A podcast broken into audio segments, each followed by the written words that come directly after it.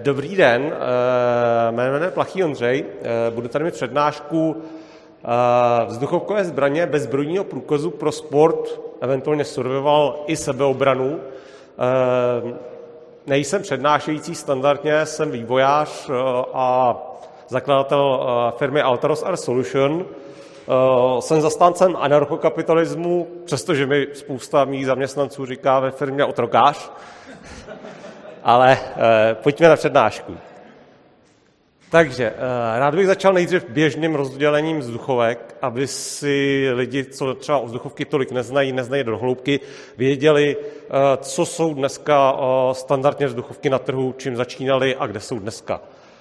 To, co tady vidíme, asi nemusím moc představovat, je to nejznámější běžná vzduchovka, 100 let starý koncept minimálně, eh, funguje na způsobu toho, že zde je eh, pružina, píst, eh, natahuje se například to zalomení to hlavně, vloží se projektil, ve většině případů střela, diabolka, zacvakne se, při výstřelu se uvolní píst, píst vytvoří tlak a tlak vymete projektil z hlavně, diabolka vyletí ven. Je to koncept, který tady byl, spousta lidí ji viděla na například eh, střelnicích eh, na pouti, partizánský, bylo to ve svazarmech, bylo to prostě všude, spousta jich vlastnilo, sám jsem na ní začínal, v osmi letech jsme ji dostali s bráchou a možná kvůli ní tady jsem. Takže to je první koncept. Další, už možná trochu méně známý, jsou takzvané CO2 vzduchovky, Eh, princip už je výrazně jiný. Eh, energie se používá ve formě eh, tlaku, který se uvolňuje z těchto CO bombiček, je to CO2 plyn, většinou je v skapalněné formě. Při výstřelu se otevře ventil, ventilem se dostane určité množství tlakové látky za střelu a to vystřelí projektil ven byly poměrně rozšířené, řekněme, 20-30 eh, let dozadu. Byl to přechod eh, z těchto na tyto, byť se používají stále všechny. Eh, primárně, asi to zkusím, tak jsem slyšet líp, snad jo. Primárně, o čem já chci mluvit, a to, co je poslední generace vzduchovek, byť takhle vypadá, že jsou nové, ale není to úplně taková pravda, k tomu se dostaneme, je takzvaná PCP puška, v Čechách se používá termín větrovka. Princip je zase v základu stejný. Je zde projektil, je zde hlaveň, ale tlakové médium se používá stlačený vzduch, který se většinou nachází v nějaké trubce, kartuši, kde se využije ten přestlačený vzduch a vymete opět projektil ven. Zásadní rozdíl je proti CO2 vzduchovkám je, že je to stlačený vzduch, který použijí například potápěči a ten eh, tlak je výrazně, výrazně větší. CO2 má většinou 50 až 70 barů, 50 eh, až 70 atmosfér, záleží, co to znáte, bary jsou dneska modernější. Větrovka eh, většinou má okolo 200 až 300 atmosfér, 300 barů, což se znamená výrazně větší nárůst tlaku a umožňuje dosahovat vyšších a vyšších výkonů. Takže to je tak rozdělení vzduchovek. Současná i minulá legislativa pro vzduchové pušky. To bych chtěl začít. Vzduchovky dle zákona. Bude to tady určitě zaznít od Lexu a od dalších, dalších přednášejících. Většinou vzduchové zbraně v minulosti byly kategorie D, pokud měli výkon do 16 joulů. Výkon do 16 joulů je myšleno to, že projektil, který vyletěl, nesměl mít výkon více jak 16 joulů, což eh, eh, z čistě fyzikálního hlediska nemá smysl, protože pokud neuvedete váhu projektilu, tak eh, nevíte, co je přesně ten výkon. Když použijete dvě desetiny gramů těžkou střelu, například plastovou, a vystřelíte ji 400 metrů za vteřinu, máte výkon třeba po 16 joulů, a když naopak do takové vzduchovky, která předtím splňovala 16 joulů, dáte 4-5 gramový projektil, máte výkon třeba 80. Takže uh, v minulosti uh, zbraně kategorie D do 16 joulů. Všechno, co bylo nad 16 joulů, uh, byla zbraň kategorie C, což jinak řečeno je na stejné úrovni, jako je malorážka, kulovnice, normálně ostré palné zbraně a člověk ji musel vlastnit pouze, pokud měl zbrojní průkaz a zároveň ji registroval na policii. Bylo to úplně to samé. Malorážka kulovnice, 50 BMG, to samé jako vzduchovka na 16 joulů. V dnešní době kategorie D vzduchových pušek dle současného zákona již zrušili 16 joulů v tomhle tom ohledu a můžete vlastnit uh, libovolný výkon, uh, libovolně výkonnou vzduchovku, bez ohledu, aniž byste měli uh, zbrojní průkaz, a nebo ji museli registrovat uh, na policii, ale uh, s, jedni, s, jednou, s jedním omezením, uh, že rážet uh, té vzduchovky, kalibr, prostě jaký projektil dokáže vystřelit, je do ráže 6,35 nebo tečka 25, pokud pal, palcovou míru. Uh, to je v dnešní době, je to velká změna, je to poslední cca rok a kousek. A všechny kategorie, nebo všechny vzduchovky, které mají větší ráži, spadají do kategorie C1, což je trošku omezenější v tom smyslu. Můžete ji opět použít bez zbrojního průkazu, ale musíte už ji registrovat na policii. Už je tam nějaká restriktivní složka v tom smyslu, že už to není tak svobodné jako s těma klasickými zbraněmi kategorie D.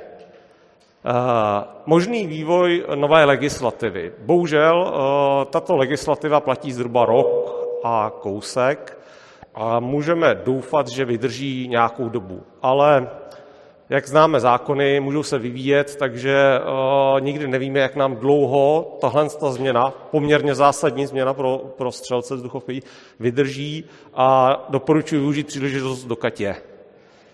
Takže teďka bychom se dostali. Eh, moderní výkonné vzduchovky, PCP větrovky. Eh, já budu mluvit primárně o těchto puškách. Eh, za A je vyrábíme, takže o nich vím nejvíc. Zároveň asi jste pochopili, je to trošku malá reklama i na naši firmu, byť samozřejmě ukážu i jiný a venu to v celém konceptu. Začnu zpátky. Jak jsem říkal, vypadá to jako moderní pušky, ale už v 18. století vznikla první větrovka, neboli PCP, Precharger pneumatic, principiálně, že využíváme předstlačený vzduch. Nevytváříme ho pístem pod pružiny, už je to předstlačené. Uh, ta větrovka byla Girardoni, uh, byla to první větrovka, která se zařadila do, uh, do armády. Bylo zhruba 500 kusů, myslím, že v rakouské armádě. Ta větrovka byla poměrně zajímavá, obrovská změna proti klasickým přesadlovým puškám, eh, co tady eh, přednášel kolega. Eh, byť ta účinnost a funkčnost byla trochu sporadická, takže v té armádě zase tak moc dlouho nevydrželi. Byť, ale není to vlastně zase až tak nový koncept, bavíme se o dvou stoletích. Současní moderní větrovky, asi možná ty, co vidí, je to hodně specifické, vypadá to jako kulovnice, ale opravdu to jsou větrovky. Eh, já tady mám eh, náš základní model pušky, eh, byť to vypadá jako odstřelací puška americké armády model M24, tak se stále jedná o větrovku s tím rozdílem, že ta tlaková kartuše, která byla předtím dole, se nachází eh, ve falešné hlavni, kterou prochází eh, hlavní reálná hlaveň, kterou vystřeluje. Eh, opět využívá tlakový vzduch, mm, systém je stejný, tlakový vzduch se použije, vloží se projektil, otevře se ventil a tím ventilem proudí vzduch, který vystřelí ten projektil ven. Vzhledově se to samozřejmě výrazně liší od těch standardních, ale opět je to stále, stále běžná větrovka. Eh, proč PCV pušky? Eh, proč větrovky? Vesměs je to nejvýkonnější a nejmodernější představitel vzduchových pušek. Eh, v současnosti není lepší varianta z pohledu výkonu a, a zároveň i té přesnosti. Je to prostě technologicky dané, zatím se nic neobjevilo, proto pružinové a COD vzduchovky stále se používají, mají své zastoupení, ale eh, pokud chcete to nejvýkonnější, nejúčinnější a nejpřesnější, bavíme se eh, o PCB buškách. Teď jsem představil jedno takové, mm, připravil takové malé video, eh, abyste si dokázali představit, o jakém výkonu se bavíme. Je to video použité, se mi povede, aha,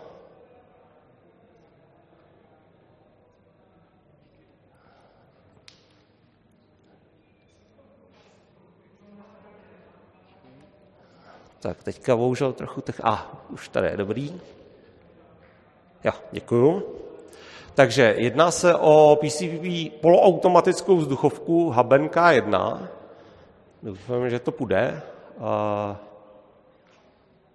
No, uvidíme. Eh, tato vzduchovka, eh, princip vesměs nebudu vysvětlovat, protože je trošku komplikovanější a není na to tady prostor, ale opět využívá tlakový vzduch, to je stejné, ale na rozdíl od jiných eh, jedná se o poloautomatickou verzi a tady vidíte výkon. Jedná se o obdobný výkon, co má malorážková puška v 22 nábojů, takže rozhodně to není věc, kterou střílíte na 10 metrů a destruktivní záležitosti jsou v tomhle tom poměrně značné.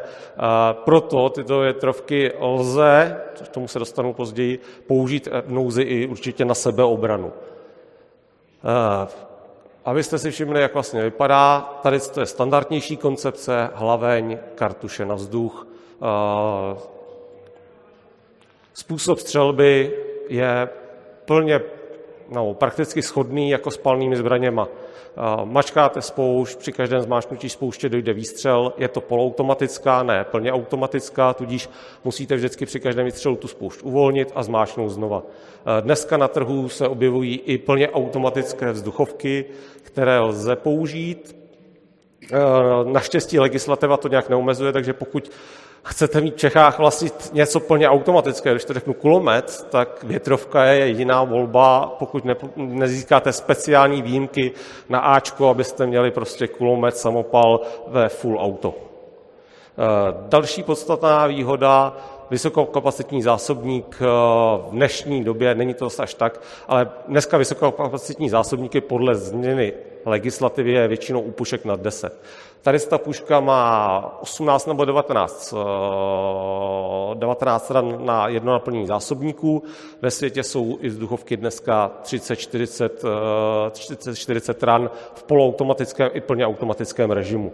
Eh, sám jsem experimentálně sestavil takový kulomet, který měl asi 100 ran, ale byl na broky, takže to byla taková specialitka.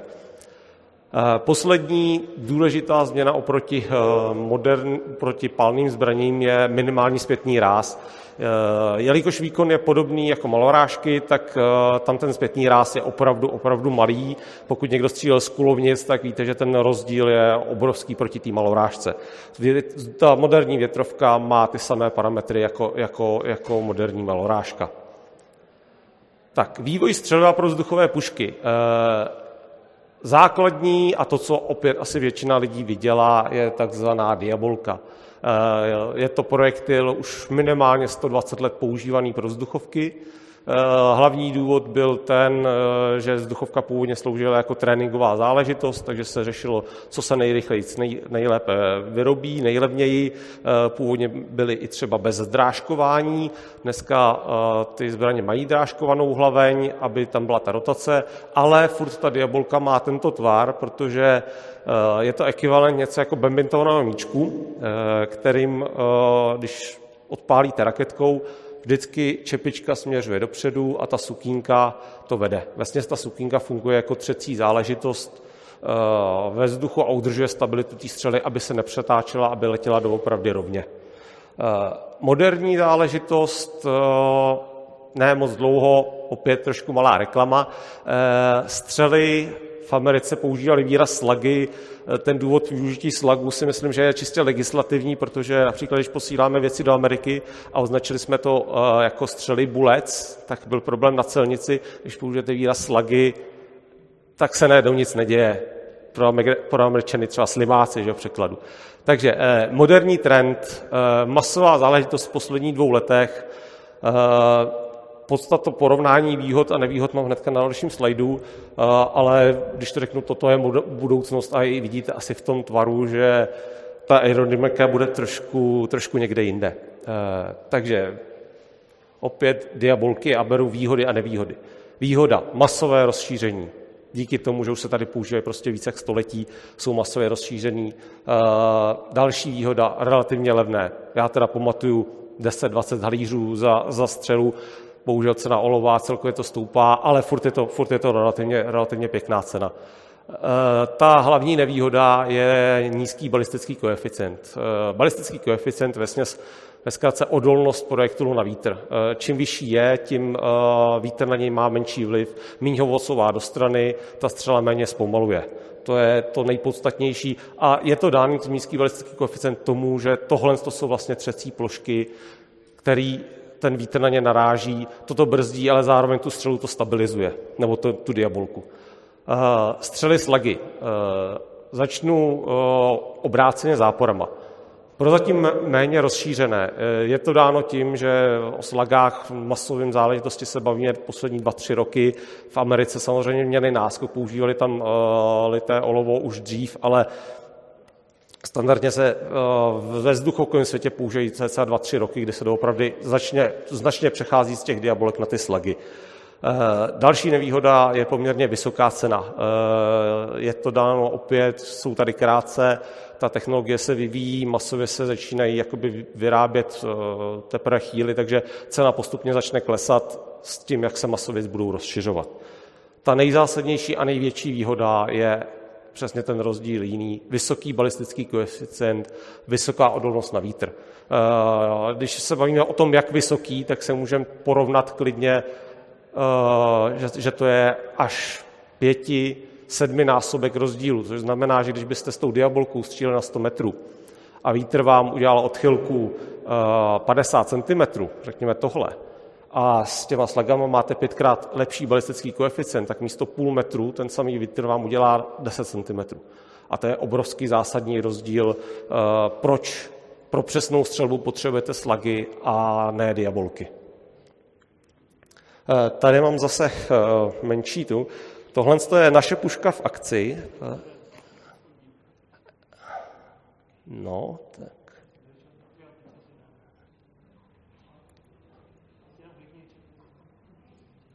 Já, jo, už tam jsem.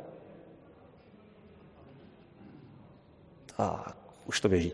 Eh, takže, eh, abyste si dokázali představit, eh, jak moderní, moderní pušky fungují, tak tady mám ukázku střelby. Jedná se o střelbu na 240 metrů, tohle je vlastně sterč, je to 10 cm, takže asi takové, takové, takováhle velikost. A 240 metrů je na vzduchovku před pár lety by nikdo řekl, to není možné je to možné a není to zrovna ani jedna z největších vzdáleností. Je to, běžně se bavíme o přesnosti, možná i malorážky na tuhle vzdálenost už mají problém, takže něco mezi uh, standardníma kulovnicemi a méně výkonnýma nábojema u kulovnice.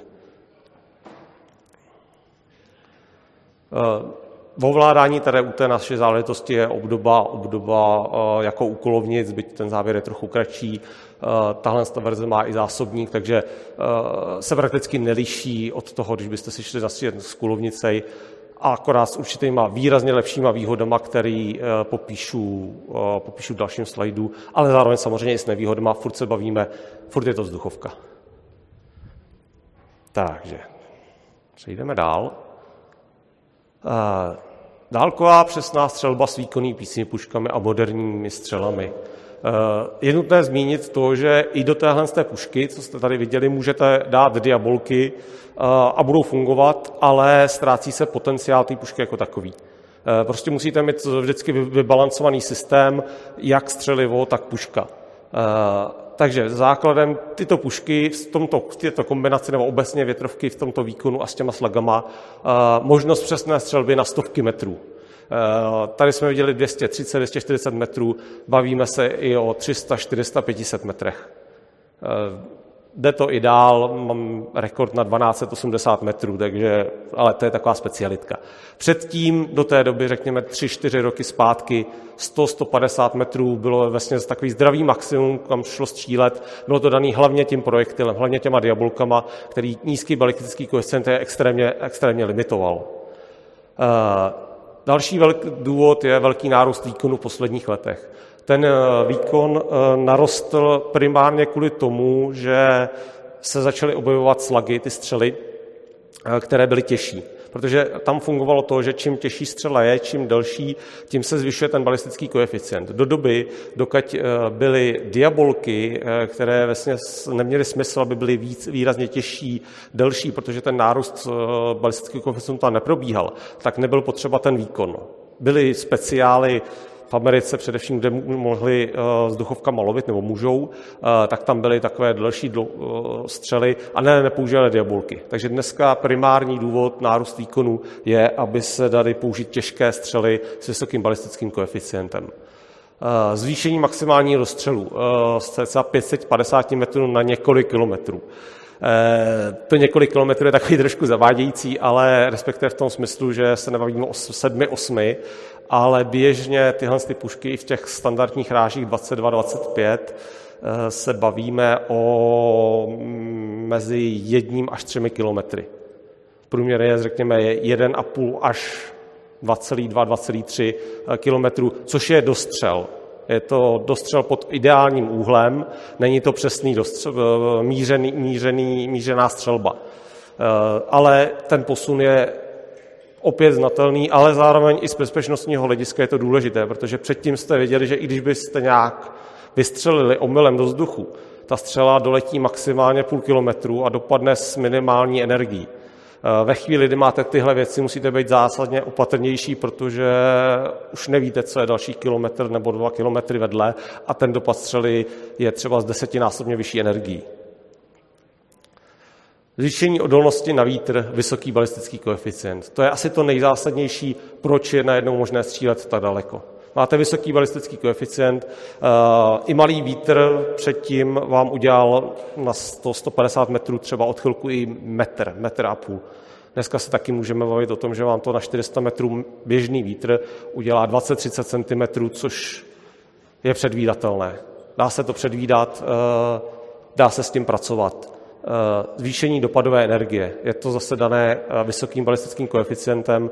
Předtím ta diabolka dopadala, když vám řeknu výkony, tak asi vám to, ale řekněme po třeba 100 metrech se můžeme bavit o 10-12 joulech, což vlastně byla eh, ten limit zákona do těch 16 joulů, že i když ta vzduchovka měla výkon třeba 40-50 joulů, stejně po 100 metrech ta diabolka dopadla s hodně malým výkonem. Ten odpor vzduchu pro tu diabolku je tak velký, že obrovsky zpomaluje v letu a to jí sebere velkou, velkou energii. Eh, se s těma slagama, s těma střelama eh, ta energie se nestrácí tak výrazně. Samozřejmě se ztrácí víc než u kulovnic, který mají eh, lepší, ještě lepší balistický koeficient, ale už se bavíme, že ten lepší balistický koeficient u kulovnic je třeba dvoj až trojnásobek. Když to proti těm diabolkám to bylo desetinásobek. Jo, takže už ten rozdíl není až zas tak, zas tak znatelný a to umožňuje těmhle s těm puškám, těm PC puškám střílet na opravdu velmi zajímavé vzdálenosti. Výhoda větrovky oproti palným ostrým zbraním. Já to prezentuju především z pohledu sebe, jakožto sportovního střelce už minimálně o 20, tak nějak žiju spíš konceptem žít a nechat žít, takže, takže od mě úplně nečekejte nějaký lovecký zážitky, byť, se, byť ani v legislativní eh, záležitosti v Čechách se to nesmí, ale komunikuju s celým světem v Americe a v různých, eh, v různých jiných zemích, kde je možný lovit větrovkou, takže vím, že to jde. Bude tady na to taky kousek slajdů, ale berte to hlavně primárně z pohledu mé eh, záležitosti, že ta sportovní střelba. Základní, brutální, největší výhoda, možnost střelby mimo střelnici. S větrovkou i v tomhle provedení, i v těchto těch výkonech jsme se bavili a to, jak jste viděli na videu, byla to běžná louka, kde mám domluvenou s majitelem, že tam můžu střílet. Když znáte někoho, kde takhle je, můžete si tam zajet, máte to pár minut třeba od domu, když žijete třeba na vesnici nebo někde takhle eh, Kdežto když třeba bydlíte na špatné lokalitě a víte, že nejbližší střelnici máte 30, 40, 50 kilometrů, tak zabijete spoustu času před pravou na tu střelnici, což obrovsky limituje možnost, kdy a jak si zastřílíte a zároveň to zvyšuje i náklady. Takže to je asi nejpodstatnější záležitost, která tam je. Prostě s těma, s těma zbraněma v dnešní době můžete střílet kdekoliv a kdykoliv, kdy neohrožujete zdraví nebo majetek osob. Vždycky je samozřejmě nutný brát pozor, dávat si pozor na to, kde střílíte, abyste nespůsobili nějakou, nějaký problém, ale legislativa to umožňuje, což třeba už s malorážkama, eh, který mají stejný výkon, eh, nelze. Takže hlavní výhoda tohohle. Výrazně levnější střelivo. Byť ty 1 až 4 koruny za ty střely jsou poměrně dost, furt, když to porovnáme s kulovnicemi a nábojema, tak se bavíme 15, 30, 40 korun podle typu, kvality a těchto záležitostech. Takže furt je ten, je ten rozdíl několikanásobný a hraje pro, pro tu vzduchovku. Prakticky neomezená životnost hlavně. Eh, pokud tady někdo vlastní eh, kulovnice a větší chráží, tak ví, že ta hlaveň může mít životnost třeba 3-4 tisíce výstřelů a poté už pro přesnou střelbu je nepoužitelná, protože prostě eh, se zhoršuje kvalita toho vývrtu, vznikají tam trhliny, dochází tam tepelné i chemické erozi, u vzduchovky nic takového neexistuje. Prakticky je neomezená v tom smyslu, protože mm, z jedné větrovky máme vystřelený minimálně 100 tisíc diabolek, ale nemáme tady tepelné, tepelné zatížení. Ta hlaveň se nezahřívá, ochlazuje, eh, ty tlaky jsou desetkrát menší i proti malorážce. Bavíme se třeba o 100 až 200 barech, když to ta malorážka na počátku má třeba i 1000 barů. Eh, další výhoda bez zahřívání hlavně, plus malý, prakticky žádný světný ráz, můžete klidně vystřelit i za ten den tisíc výstřelů nebo víc. Z kulovnice větších ráží přijdete na střelnici, už jenom i ta cena vás samozřejmě limituje, ale kdybyste měli neomezený budget, tak eh, po nějakých 200-300 výstřelech asi budete odcházet docela zmordovaný. Jo, prostě to je daný fyzikou, tím zpětným rázem, který je obrovský proti těm větrovkám nebo malorážkám, takže takže tak. Eh, tichá podzvuková střelba s tlumičem. Bez sluchátek, bez rušení nejbližšího okolí. Eh, tady vidíte přímo i tlumič. Tlumič byl na vzduchovku naštěstí legální celou dobu, protože Tlumič naštěstí už teďka je legální i pro palné zbraně, ale ve chvíli, kdy nebyl pro palné zbraně, tak na vzduchovku se to nezatahovalo, protože zákon říkal, eh, že je to tlumič palný zbraní. Vzduchovka není palná zbraň, Vzduchovka je pouze střelná zbraň, protože se tam právě nic nepálí, používáme jenom vzduch. Eh, poslední eh, nebo předposlední, eh, žádné splodiny při výstřelu. Bezpečně střílet v místnosti bez odvětrávání. Opravdu při tom výstřelu uvolňujeme jenom zase ten samý vzduch, co je tady v té místnosti. Pouze byl předtím trochu stlačen, trošku víc, až 200 násobně, poté vystřelíme, uvolní se jenom vzduch. Žádné spaliny, nic, to, co je klasické palné zbraně plně recyklovatelná střelba bez emisí. Pokud by člověk někoho zajímala i z ekologického hlediska, tak ve chvíli, kdy opět používáte jenom vzduch, dali jsme do něj trochu energie eh, a pokud máte eh, lapač dopadu střel, tak vlastně i to olovo můžete klidně zrecyklovat a udělat z něho další střely. Takhle můžete v úvozovkách cyklovat téměř do nekonečna.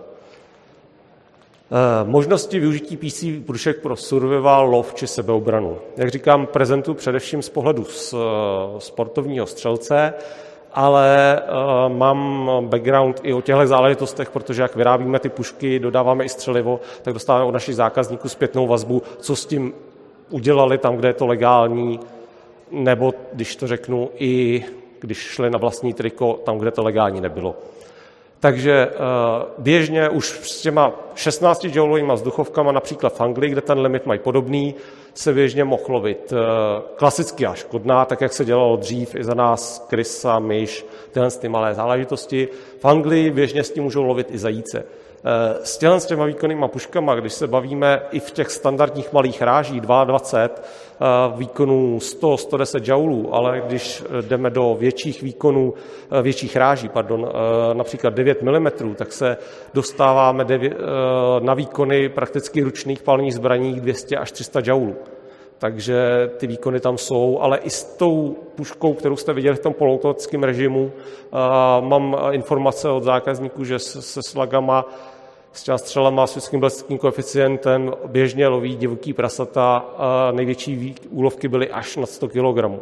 Samozřejmě eh, jde o to pak, co se bere z pohledu etiky toho lovu, eh, jak hodně si ty eh, lidi věří, nebo jak se snaží, aby to zvíře netrpělo, ale jsou i případy videa, které byly vidět první rána jako etický lov. Jak já říkám, nejsem lovec, úplně to nemusím. Když bych musel, tak samozřejmě, kdybych pro přežití, tak bych lovil, ale ale nemusím, takže, takže z tohle je, když to řeknu z doslechu, ale ty videa jsou, ty důkazy jsou, takže doopravdy ano, i tyhle ty pušky se dají použít na lov a nejenom na malé zvěře.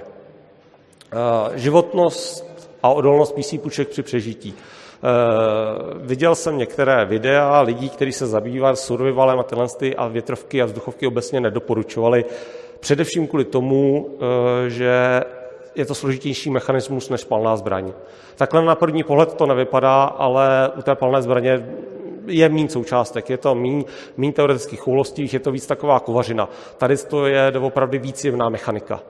Jsou tam regulátory tlaky, tlaku, je to pneumatická záležitost, jsou tam těsnění.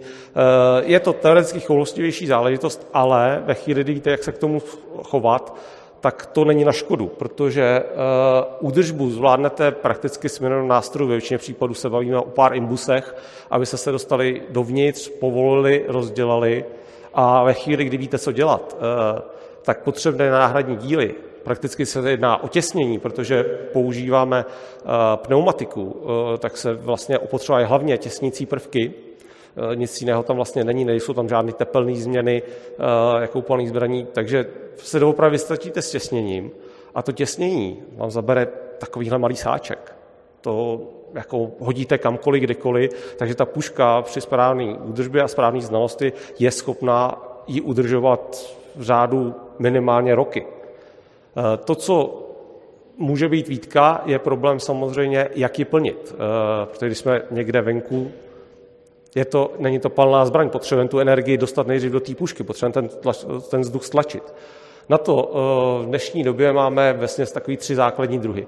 Ruční pumpa. Vlastně na první pohled to opravdu vypadá tak, jako taková ta větší pumpa stará na auto.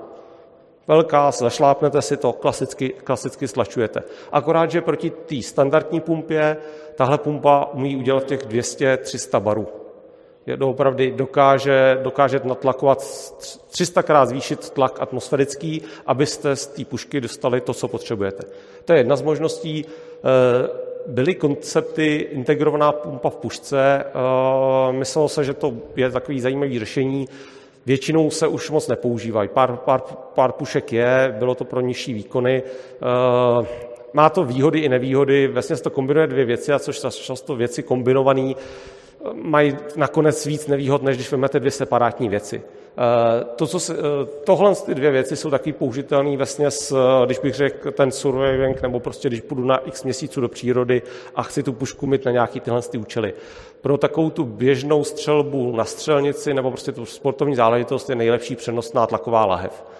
Vesměs je to láhev, co mají například hasiči nebo potápěči, když se potápějí, kde zvládne 200-300 barů, má od 2 eh, litrů třeba do 15-20 litrů. Tuhle lahev vezmete, eh, připojíte ji k pušce, naplníte ten eh, interní kontejner toho tlakového vzduchu, tu kartuši v pušce a pak můžete vesele střílet. Tu tlakovou lahev naplníte nejčastěji z potápěčů, ale dneska my sami vyrábíme například kompresor, který máte doma v garáži, takže si můžete v úzovkách zastřílet a vystřílet, kolik chcete, protože si to prostě naplníte tu pušku nebo tu lahev doma. Eh, další výhoda pro, řekněme, ten surviving, eh, že lze nést stovky či tisíce diabolek střel. Eh, jelikož opravdu používáte jenom tu střelu, jenom ten projektil, co vletí z hlavně, nemáte tam jako klasický náboj, kde máte nábojnici, střelný prach a tyhle, tak ten projektil je samozřejmě výrazně lehčí než, než klasický střely nebo klasický náboje. Takže poměrně, poměrně výhoda. Samozřejmě, když se porovná s 22 malorážkou, není to zas až tak velký rozdíl, ale určitá úspora tam je. Eh, teďka takový kratší téma záleží sebeobrana s PCP puškou venku i v domácím prostředí. Eh, neřeknu vám přímo, že ano, běžně to lidi používají, protože ty, eh, ty případy k tomu úplně jakoby nejsou, nemáme k tomu data tolik, ale víme, že ten výkon té pušky například v těch poloautomatických režimech a větších rážích může dosahovat eh, i výkonu eh, ručních palných zbraní. No a to je přesně to, co se používá na sebeobranu.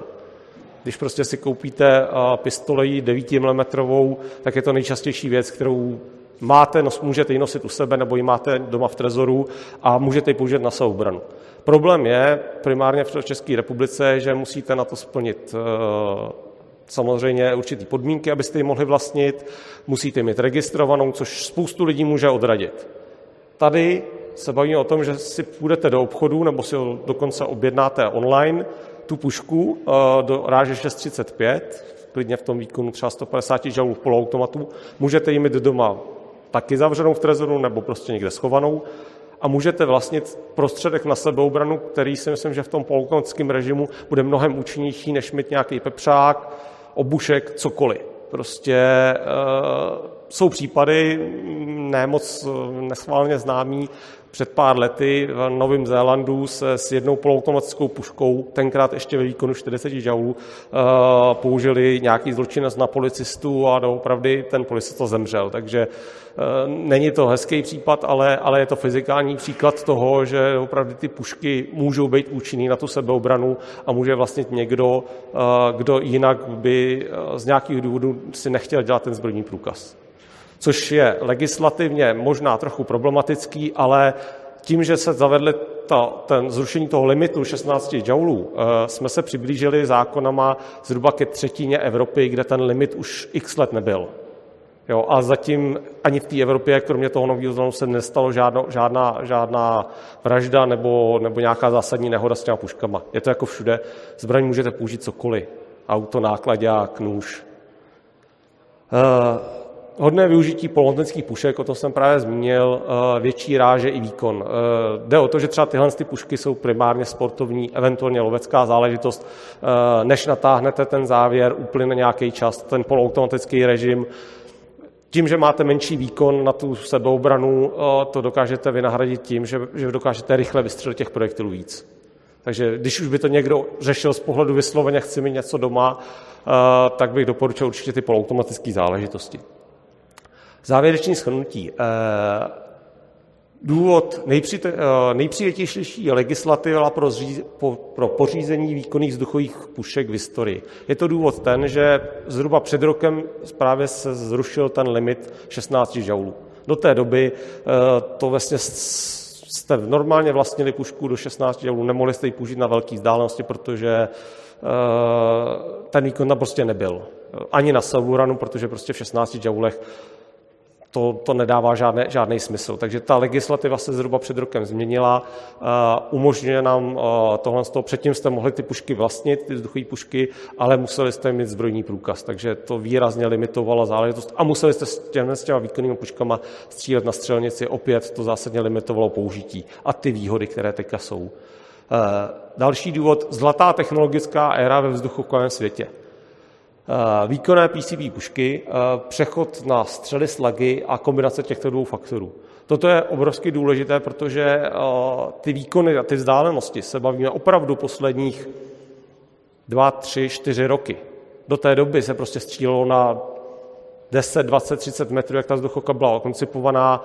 Některé vlázně jako já, i před deseti lety jsme stříleli na 100 metrů na pet lahve.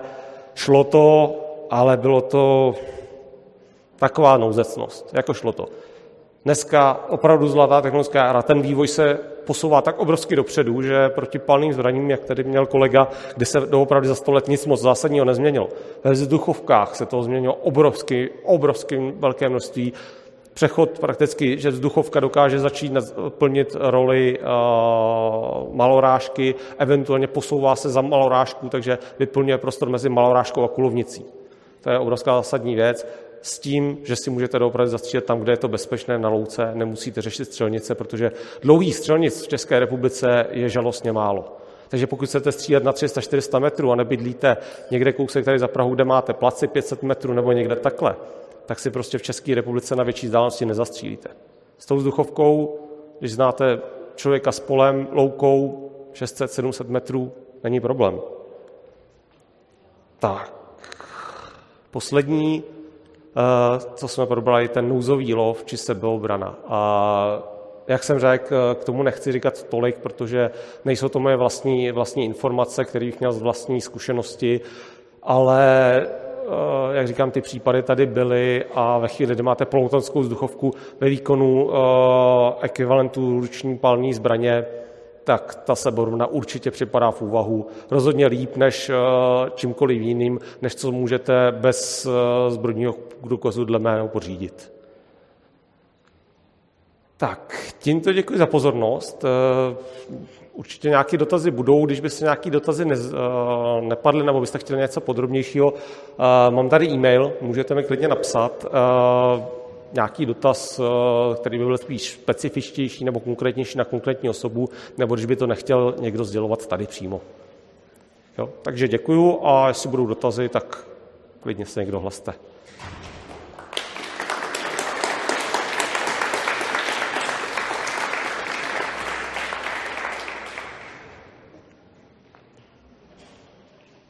Tak já se zeptám rovnou.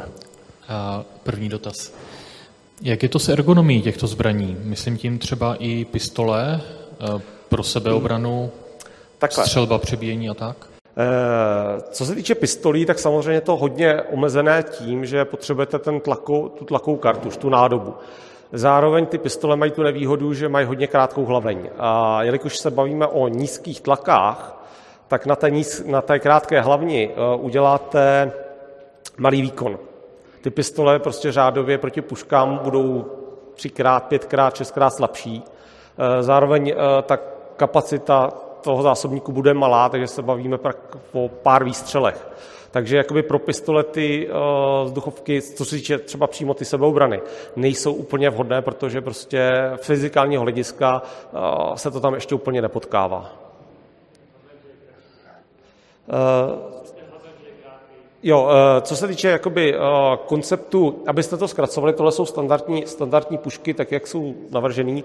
Existuje koncepce bulb up, co jste viděli tady na videu. Tam se to posouvá tím, že vlastně ta hlaveň začíná prakticky, když to ukážu tady, eh, téměř tadyhle u té bodky. Takže díky tomu, že ta hlaveň je tady, tak může být vodost delší, aniž by ta dílka té zbraně narostla významně, významně víc ale furt se bavíme, že řekněme, tyhle ty jsou mají 1,20 m a u těch bulvových konceptů to je 70, 60, 80 cm. Takže něco mezi tím, ale furt to není prostě 9 mm pistole jako upalný zbraně. Tak, jestli asi nejsou dotazy, tak já děkuji za pozornost a ukončil bych to.